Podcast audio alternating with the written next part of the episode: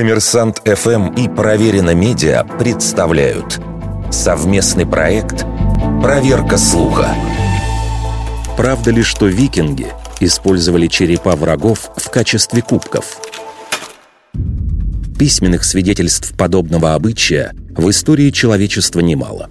И они, как правило, подтверждаются археологами, которые находят посуду из человеческих черепов у представителей самых разных культур – об изготовлении таких кубков упоминается и в поэтическом сборнике скандинавских мифов XIII века «Старшая Эда». В качестве доказательства популярности дикого обычая у викингов часто приводится возглас «скёль», которым датчане, шведы и норвежцы до сих пор сопровождают чоканье бокалами. Этимологию слова возводят к «скалё», что значит «череп». Казалось бы, какие могут быть сомнения в том, что суровые воины могли практиковать подобные обычаи? Сомнения есть, и весьма серьезные.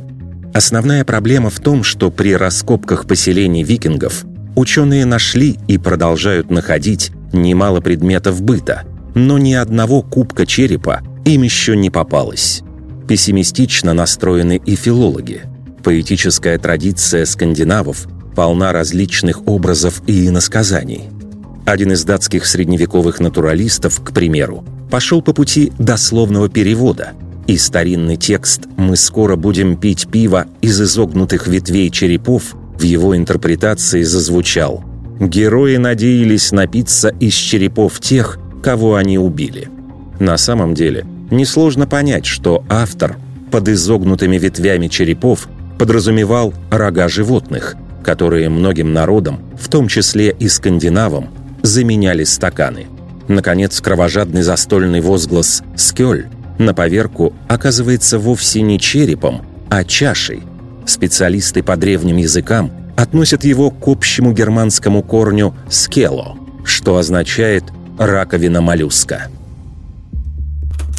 Вердикт. Это неправда.